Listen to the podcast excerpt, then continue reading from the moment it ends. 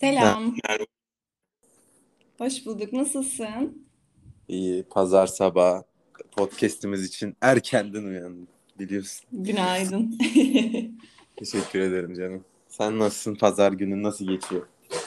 İyiyim. Pazar günleri haftaya hazırlık günü biliyorsun. Bangır bangır hazırlanıyorum şu anda. Yani bir dinlenme Ya günü harika. Senin gibi, senin gibi insanlar için hazırlanma günü. Diğer insanlar için, diğer derken çoğu insan için uy- uyuma uyuma günü yani.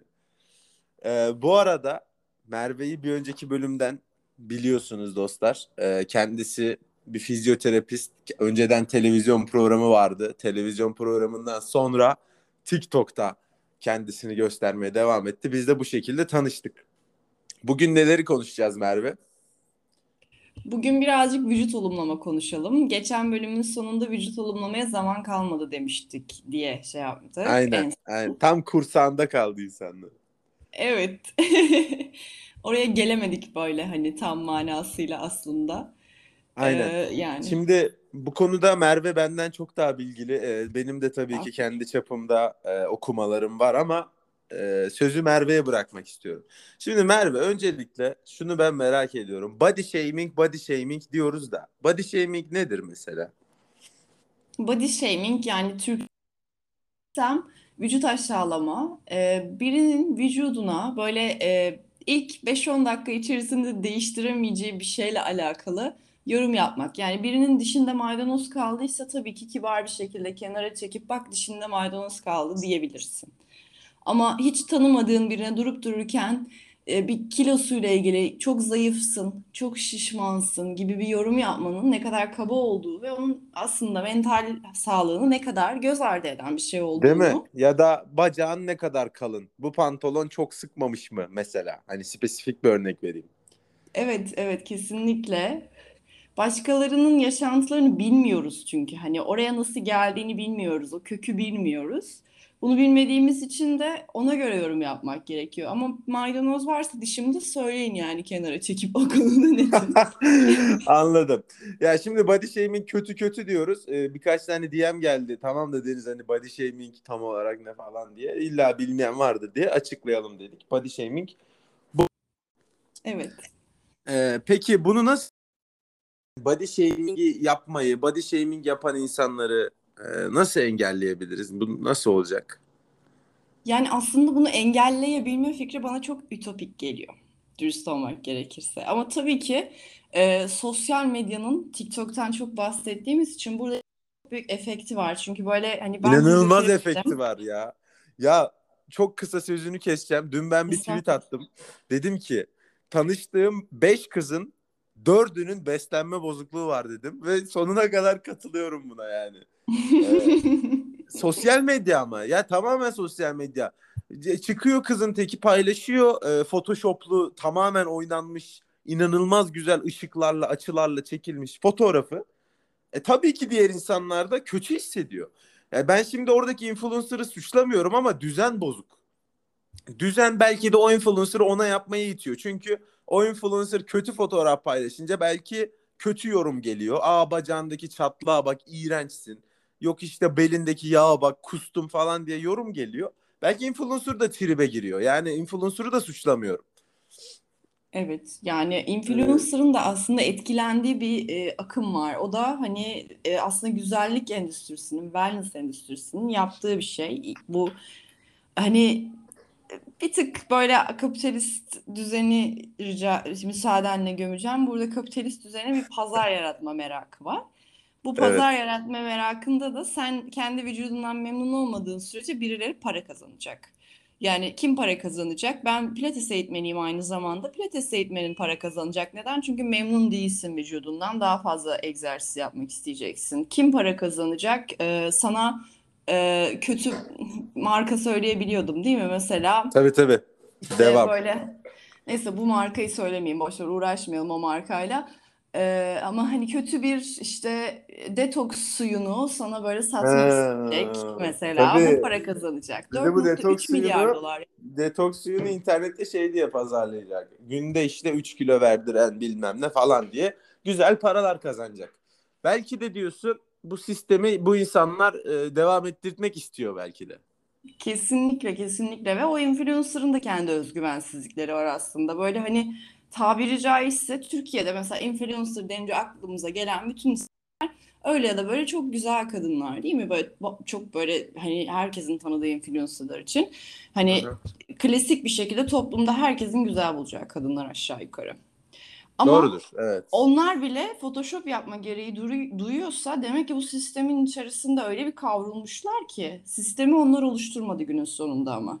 Öyle bir kavrulmuşlar, öyle bir e, işte vücut aşağılamaya, body shaming'e maruz kalmışlar ki artık kendi vücutlarını olduğu gibi internete koymak gibi bir şeyi kendilerini bulamıyorlar. Abi çok korkunç bir şey geliyor bana. Korkunç bir şey. Kesinlikle korkunç bir şey. Bak bir de sosyal medya demişken mesela insanların farkında olmadan bunu yaptığını da ben fark ediyorum. Çok basit bir örnek vereceğim. Twitter'da bir kızın 1.90 olmayan erkek de kendini erkek demesin ya Tabii, tabii. böyle bir böyle bir tweet e, size belki o tweet atan kıza tatlı geliyor. Belki e, 3-5 kıza daha komik geliyor. Ama Hı hı. 1.90 boyu olmayan bir adam kendini nasıl 1.90 yapsın? Ne yapsın adam ya? Hani havuç suyu mu içsin her akşam? E, köpek bac- köpek bacağı mı yesin? Ne yapsın adam? Hani Ya boy çok genetik zaten yani hani. İnanılmaz genetik. Hadi kiloya laf ediyorsunuz. Onu anladım. Hadi onu da anlamıyorum da ona da etmemeleri lazım da.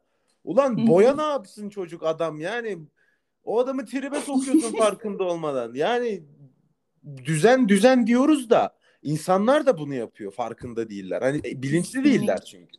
İnşallah Kesinlikle. bu podcast'i dinleyen dostlarımız, kadın erkek dostlarımız hepsi biraz daha dikkatli olur bu konuda. Ee, yükselmişken şunu da söyleyeyim.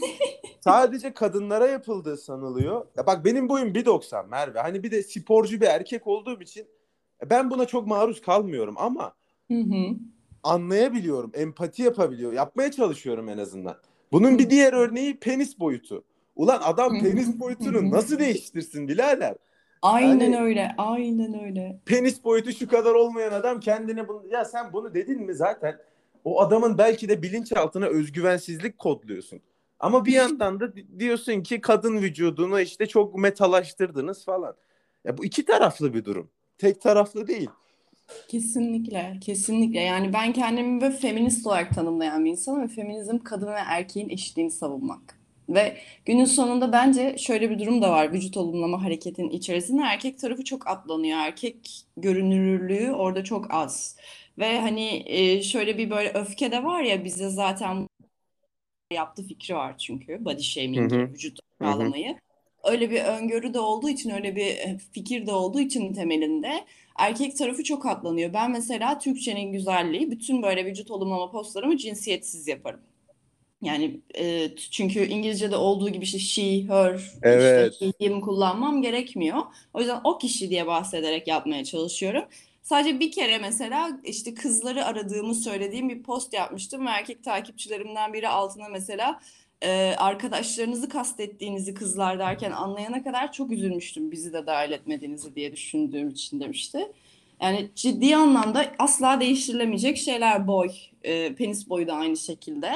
Ve hani o hı. kadar genetik faktörlere bağlı şeyler ki bunlar. Hani mümkün değil, mümkün değil ve erkekler de vücut aşağılama yaşıyor. Hele erkeklerin o hani e, işte benim soyunma odası muhabbeti diye tabir ettiğim şeyin içerisinde kendi aralarında burada bir rekabeti de var ve bu rekabeti işte kadınlardan bile duyuyorsun. Bununla ilgili bir espri vardı. Shrek filminde bir tane prens vardır, kısa boyludur. Ee, kısa boylu prensle evlenmek yerine Shrek'le evlenmeyi tercih eder Fiona. Ve hani bunu ya. Şimdi meme deyince şimdi deyince bayağı şey geldi. Kötü geldi o olay ya. Hoş Tabii orada değilmiş. kısa boylu prensin karakteri de çok kötüydü de. Ama yine de hoş olmamış o durum. Şimdi sen deyince dank etti bende. Ya evet. Bunu meme yapmışlardı. Ya burada bence biraz cinsiyetçilik tarafı da çok böyle sosyal medya çünkü farkındasındır sen de kadın hakları hareketinin çok yoğun işlendiği bir yerde Öyle duruyor. Merve ama balla kesiyorum sözünü. Ee, sürekli toksik maskülenite konuşulurken toksik feministlik kimsenin konuşmadığı bir şey. Yani femi, fem- bak gerçekten feministliğin de toksikliği inanılmaz kötü bir şey. Ya senin dediğin gibi feministlik kadın ve erkek eşit olsun demektir. Yani erkekleri aşağılamak demek erkekler ölsün bitsin değil yani. Toksik feminist birini gördüğüm an iki cümleden fazla uzatmıyorum ben konuşmayı. Çünkü çekilmiyor yani. Gerçekten çekilmiyor. Ben yani şöyle söyleyeyim erkek düşmanlığının bambaşka bir adı var zaten ama ikisi şu anda sosyal medyada olarak yan yana gelmiş vaziyette. Ee, eskiden çünkü ben kendime feministi derim. 2010'dan beri internet kullanan bir insan olduğum için daha böyle YouTube kedi videolarından falan oluşurken internet kullandığım için Evet. Ee, böyle hani o hep kenarda olan bir şeydi ama son dönemde hani çok bariz bir şekilde e, tabiri caizse erkek fobiye dönmüş vaziyette ve bence bu kadar da hani e, kişilere spesifik bir şekilde atak haline getirmek çok sınıfçı bir şey. Çünkü Türkiye'nin her köşesindeki erkekten bahsedeceksen belli bir sınıfın üstündeki kişilerin belli bir eğitim ve belli bir yaşam standartına ulaşım kapasitesi çok daha yüksek. Dolayısıyla o insanların belli başlı tırnak içerisinde politik olarak doğru şeyleri öğrenme olasılığı daha fazla. Sen bunu tabiri caizse isim olarak seçtiğim için üzülüyorum ama Kemal dayıdan bekleyemezsin. Çünkü Kemal dayının yaşantısı 2-3 çocuğunu hayatını idam ettirmekten ibaret şu anda. Hani Doğru. asgari ücretle üstelik. Dolayısıyla sınıfçılık geliyor bana birazcık. Ee, bunu sadece bir cinsiyetten ibaretmiş gibi anlatmak. Belli bir davranıştan ibaret ve o davranışı her cinsiyetten insan yapabilir. Cinsiyet ataması yapmayan insan bile yapabilir. Çünkü Evet. hepimiz toksik bir düzende büyüyoruz ve toksisiteyi öğreniyoruz. Ben de yaptım ya, geçmişte yapmışımdır Body yani. shaming değil mi? Yapmışımdır yani Tabii fark canım ben de etmeden yapar. yaptım. Ben de inanılmaz yaptım. Belki hala farkında olmadan yapıyoruzdur yani olabilir. Ama yapmamaya çalışıyoruz. Bilinçlenmeye çalışıyoruz. Kendimizi bu konuda eğitlemeye çalışıyoruz. Eğitmeye çalışıyoruz. Ee, geçerli. Hayat bir eğitim zaten. peki body naturalite miydi? Neydi o kelime? Nötralite. Neutralite. Ha. Body neutralite ve body positivity diye iki tane şey var. Body shaming'e karşı e, üretilen iki şey bunlar. Değil mi? Doğru biliyorum. Evet, evet. E, bunları konuşalım. Yani body positivity nedir? Önce bunu konuşalım.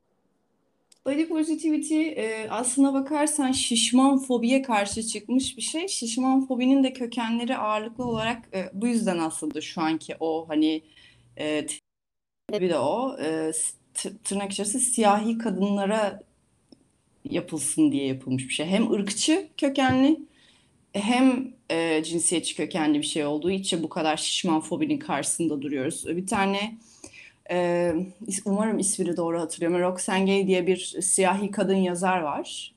Hı hı. E, ve onun Kötü Feminist diye bir kitabı vardır. Umarım yazarın adını doğru söylemişimdir. Kötü Feminist kitabında bahseder bunu. Hani e, o kitaptaki detaylarda da şey der. Hani bunun tamamen siyahi kadınlar çünkü şeydir ya böyle bir intersectional feminizm diye bir şey var. Piramidin en altı diye böyle bahsedilir. Ve siyahi kadınlar sen zaten şu an Amerika'da olduğun için iyice bunun farkındasındır. En altında kabul edilirler piramidin. Dolayısıyla toplumda en çok ayrımcılığı görenler hem siyah hem kadın diye böyle. Bir de buna Evet. şişmanlık eklersen iyice ayrımcılık görüyor. Ayrımcılığın dibini görüyor yani artık. Bununla Evet. doğmuş bir şey. Ve hani e, body positivity aslına bakarsan günün sonunda şişman haklarını savunmaya dayanıyor. Yani şişman fobiyi savunmaya dayanıyor. Çünkü e, şişman fobinin altında yatan böyle temeller olduğunu biliyor. Ama tabii bence hani mainstream böyle hani Twitter'a, TikTok'a vesaireye düşen body positivity bunun farkında olan bir body positivity değil. Değil. Bunu Ya unutuyorlar yani. kesinlikle değil. Şimdi ya şişman hatta belki obezlik seviyesinde sağlıksız bir insana yavrum bebeğim çok tatlısın prensessin lütfen kilo verme falan demek işte ona güzel hissettirmek için pohpohlamak da bence kötü. Mesela body shaming ne kadar kötüyse kilo ver iğrençsin kusuyorum göbeğini görmekten demek ne kadar kötüyse obezlikten artık belki kalbi sıkışacak birine ya kilo vermene gerek yok böyle de çok güzelsin demek bence bir o kadar kötü. Yani Bence bunların ikisinin yorum yapmak kötü ikisinin de uç noktaları çok kötü yani. Yani içten olmayan e, her şey kötüdür zaten. Çünkü içten değil. Senin söylediğin yorumların çoğunun içten olmadığını sen okuyorsun. Doğru. Ve birinin vücuduna yorum yapmak. Yani üstündeki kıyafete yapıyorum. Saçlarını boyatmıştır ona yap mesela. Hani şey olabilirsin. Hani gerçekten e, böyle bir şey de var. Hani şişman vücutlara attracted bir insan da olabilirsin. Böyle bir şey de var ama bunun da Var ayrı bir tırnak içerisinde fetiş etme durumu var yani. O da çok problematik bir yerde durabilir. Ee, ama günün sonunda içten olmayan hiçbir şeyin aslında toplumun ileriye gitmesine bir yararı yok. Bunu unutuyoruz. Yani body neutralite body positivity böyle şey gibi düşün. Bir böyle şemsiye de onun bir alt basamağı gibi düşün aslında. Daha nötral bir bakış açısı oluşturuyorsun. Hı hı. Vücudumdan bağımsız olarak kendimi seviyorum. Çünkü vücudun tanımlamıyor seni. Sen beyninsin aslında. Hani Evet. kişiliğinsin, karakterinsin gibi bir yerden geliyor. Kesinlikle katılıyorum. Ama belki doğrudur, belki yanlıştır. Kendi yorumumu yapacağım. Ee, Amerika'ya taşındığım dönem ben spordu e, aksatmak zorunda kaldım. Ee, çok fazla şehir değiştiriyordum. Ee, yaşadığım şehir başka yerdeydi, iş yerim başka yerdeydi. Çok karmaşık bir hayatım vardı ilk dönem. Hı hı. Ee, sürekli McDonald's yemek, antrenmanın aksaması gibi bir dönem yaşadım böyle. E, O dönem tabii ki e, omuzlarım bir küçüldü, kondisyonum düştü, göbeğim yağlandı, suratım şişti.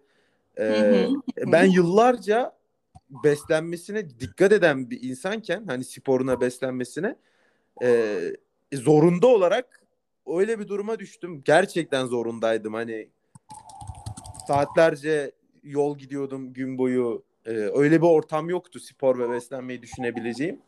Bu dönem bu dönemin e, bu dönemde de iyi hissetmiyordum. Yani dönemin sonunda da değil hani dönem boyunca ben biliyordum iyi hissetmediğimi. Yani bu ben değilim ve iyi hissetmiyordum. Hı Şimdi o yüzden e, ben insanların olabildiğince sağlıklı yaşaması gerektiğini, fit olmaya çalışması gerektiğine inanıyorum. Hı hı. Ama ama demiyorum ki şişmansan, iğrençsin, çok kötü bir hayatın var, başarısızsın. Hayır. Şunu söylüyorum sadece. Biz insansak bence sağlıklı beslenerek, e, daha aktif yaşayarak, daha fit olarak daha mutlu oluyoruz. Daha e, aktif oluyoruz. Ben bunu hissettim. Çünkü iki uç tarafı da yaşadım. Hatta çocukken ben obezdim. Belki bir fotoğrafımı görmüşsündür. İnanılmaz obezdim. Sonra e, sonra zayıfladım falan. E, iki tarafında uçlarını yaşamış biri olarak e, body shaming'e çok karşıyım ama yine de bence fitken ve daha sağlıklıyken daha mutluyuz. Kendimizi de bence daha çok seviyoruz. Ee, ben kendimde bunu deneyimledim. Yani burada belki şöyle bir parantez açabilirim. Sağlıkçı bakış açısı olarak, bütünsel sağlıkçı bakış açısı olarak sağlığın e, göstergesi olarak fitlik böyle aslında bir pazarlama aracıdır. Kesinlikle. Ve Yoksa fit olup da yapıldı. inanılmaz sağlıksız olan insanlar da var. Hani karın kasları olup karaciğer fonksiyonları çalışmayan insanlar da var. Bunlar da var. Kesinlikle kesinlikle ve hani bunun aslında zaten body shaming'in durmasının sebebi de bu. Yani durması gerekmesinin sebebi de bu. Çünkü bir insana baktığında e, çok bariz bir şekilde sen onun sağlığını bilemezsin gibi bir şey söz konusu. Hani doktoru bile bunu kaba bir şekilde söylememeli. Çünkü sağlık bütünselse e, bunu doktoru, fizyoterapisti, diyetisyeni bile kaba bir şekilde söylediğinde mental sağlığı göz ardı etmiş oluyor aslında. Ve sen mesela yeni bir ülkeye adapte olurken anlattığın hikaye çok güzel burada. Ee, yeni bir ülkeye adapte olurken bir de Türkiye'den sonra hani burada kim varsa orada hiç kimse yok düşünüyorum. Burada kim varsa sen uyurken onlar kimseyle iletişemiyorsun. Bir çok uzunca bir süre yalnızlığa seni itiyor bu durum ve bu mental sağlığını etkiliyor. Ve bunun mental sağlıkla önce ilişkilendirilip öyle çözümlenmesi lazım. O yüzden hani body shaming'in durması gereken yerin bu olduğunu düşünüyorum. Çünkü hani şey varsayım var. Bir böyle hani senin mesela o döneminde birisi seninle karşı karşıya gelse seni hiç egzersiz yapmıyorsun ya da hiç işte e, sağlıklı beslenmiyorsun ya da sağlıklı beslenmek değil de sürdürülebilir şekilde günlük hayatına adapte edilmiş bir şekilde beslenmiyorsun varsayacaktı. Ama sen öyle bir dönemden geçiyordun ki bunu yapmaya enerjin yoktu belki. Hayatta kalmanda önemli olan. Evet, evet kesinlikle. e, iki uç noktayı da o dönemde yaşadığım için e, bu konuda biraz işin şey olarak kendimi hissediyorum yani. E, en şişman olan da, fit olan da, Hı e, aradaki süreci yaşayan da, eating disorder yaşayan da ben olduğum için bu konuda biraz da empati yeteneğimin yüksek olduğunu düşünüyorum.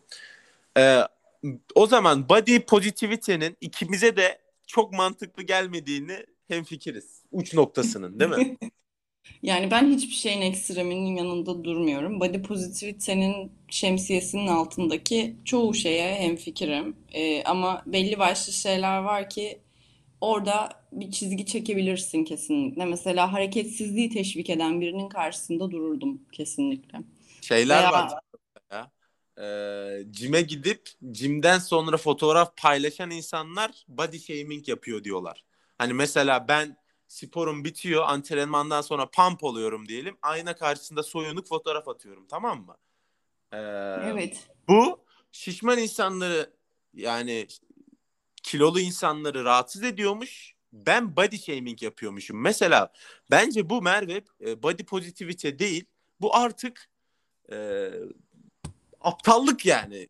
Nasıl? Ya çünkü benim istediğim fotoğrafı paylaşmam seni rahatsız ediyorsa burada suçlu ben değilimdir. Yani senin bence mantalitende bir sorun vardır diye düşünüyorum. Ya O birazcık politically correct olmanın affedersin bokunu çıkarmak. Yani e, hiç kimsenin e, özgürlüğünü kısıtlayamazsın. Madem böyle hani neoliberal fikirlerle alakalı tartışıyoruz seninle daimi bir şekilde. Neoliberalizm zaten bireyselciliktir yani. Bireysel kişinin istediği ve kendi vücuduyla ilgili verdiği bir karara başka birinin bir beyanı olmamalı. Senin vücudun senin kararın sloganı vardır ya klasik. Heh, O da heh, senin vücudun senin kararın heh işte evet. Body positivity'de keşke ayarında kalsa. Keşke olması gerektiği noktada hani e, bak şu an vücut kondisyonun kötü, e, sağlıksız olabilirsin. e, kilo vermek istiyor olabilirsin. Bu süreçte yanındayım ama şu anda çok güzelsin. Kendini sev. Şu anki vücudun bir before fotoğrafı değil. Hani şey muhabbeti var ya before after çekilmek. E, ben de önceden şey vardı. E, diyete girerdim. Diyete girdiğimdeki vücudumu sanki benim vücudum değilmiş de e, before fotoğrafı olacak vücutmuş. After tarafı da benim vücudummuş gibi. Hani ben onu hak ediyorum gibi görürdüm. O da yöntemi. Bu ha, çok o şey. da kötü. E, bu değilsin. Yine çok güzelsin. Yine yine çok iyi bir insansın. Ama değiştirmek istiyorsan da yanındayız. Yine kendini sev demek bunun sonuna kadar yanındayım. Ama body positivity'nin de bence cıvkını çıkarmamak lazım yani. Çünkü o da sağlıklı değil. Senin söylediğin şeyin e, bir adı var aslında. Radikal bireysel kabul diye geçiyor. Benim ilk orijinal postlarım bunlarla alakalıydı ama bir yerden sonra şey oluyor. Instagram'ın ya da işte TikTok'un, Twitter'ın tamamının konuştuğu kolektif bir konu oluyor mesela. Post aslında vücut nötraliteyle ya da işte radikal bireysel kabulle alakalıyken ben vücut olumlama etiketini illa oraya koymak zorundayım hedef kitleye oluşması için, ulaşması için. hı hı. Radikal bireysel kabul kabul birebir senin söylediğin şey ve biraz daha aslına bakarsan batıdan değil doğudan çıkmış bir fikir. Hindistan'dan çıkmış bir fikir. Yine böyle yogilerin çıkardığı bir fikir. Senin söylediğin şey de çok yogi bir şey aslında günün sonunda. Ve evet sana yogi dedim şu an. Deniz Badi bir yogidir. Bu böyle. Ya yogiysek yogiyiz işte ya. Bu konuda benim düşüncem bu şekilde. Bence iki tarafında cıvkını çıkarmamak lazım. Bence Ee, her şeyin body zarar veriyor body nötralite dedik. Onu bize, bize anlatır mısın biraz? Body nötralite nedir? Tabii ki. Ee, orada da şöyle bir mantalite var. Her zaman vücudunu sevmeyebilirsin. Çok olası. Hı hı. Çünkü ben de yani ben ben de 1.75 böyle karın kasları belirgin, geniş omuzlu bir pilates eğitmeniyim yani.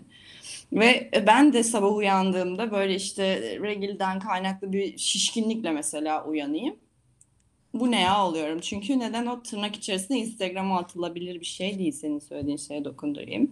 Hı hı. Her zaman bunu sevmeyebilirsin ama yine de mutlu bir şekilde hayatını devam ettirebilir ve vücudunun yapabildiği şeyleri takdir ederek adım atabilirsin. Çünkü benim vücudumun yapabildiği ve Böyle hani tırnak içerisinde yine ortalama birinin vücudunun yapamadığı o kadar çok şey var ki benim antrene bir vücudum olduğu için.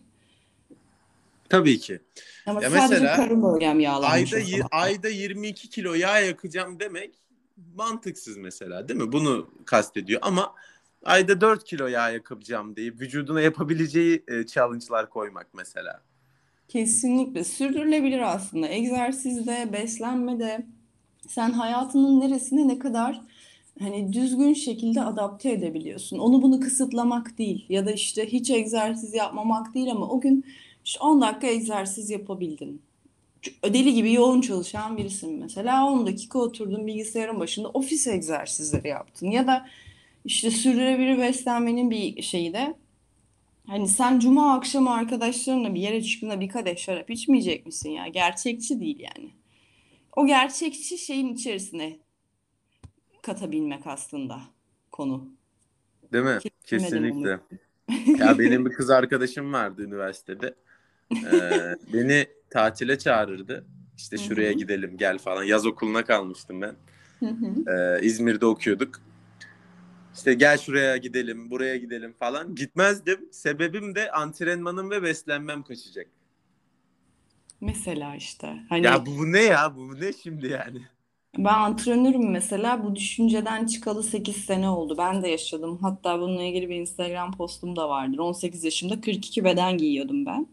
Şu an hı. 36 beden giyiyorum. Hı hı. Ee, ve altında böyle bir caption vardır. Herkes baksa o posta before after postu der belki. Ama değil. Altındaki caption'da şey yazıyor yani altındaki Instagram açıklamasında şey yazıyor. Hani ne kadar böyle alışkanlık edebilecek spor. Evet, Çünkü ben çok ben çok yumuşak spor yapıyorum kendim yaparken mesela. Hani çünkü biliyorum ki yumuşağı düzenli yapınca 10 seans boyunca 20 kilo kaldırmak kadar bana etki yapacak hayatım boyunca. Metabolizma hızımı korumak anlamında. Bunu bildiğim için hani işin fizyolojisini, anatomisini bilen bir yerden de söylüyorum bunu. Sürdürebildiğin kolay egzersiz yapmak veya işte sürdürebildiğin şekilde beslenmek ve bunu hani sosyal hayata entegre yapmak gerçekten böyle herhangi bir böyle kısıtlayıcı diyetten işte 5 günde karnın çıkacak diye böyle clothing'le tabiri caizse canını çıkarmaktan ki bel fıtığı olacaksın yüksek ihtimalle yanlış yaptığın için.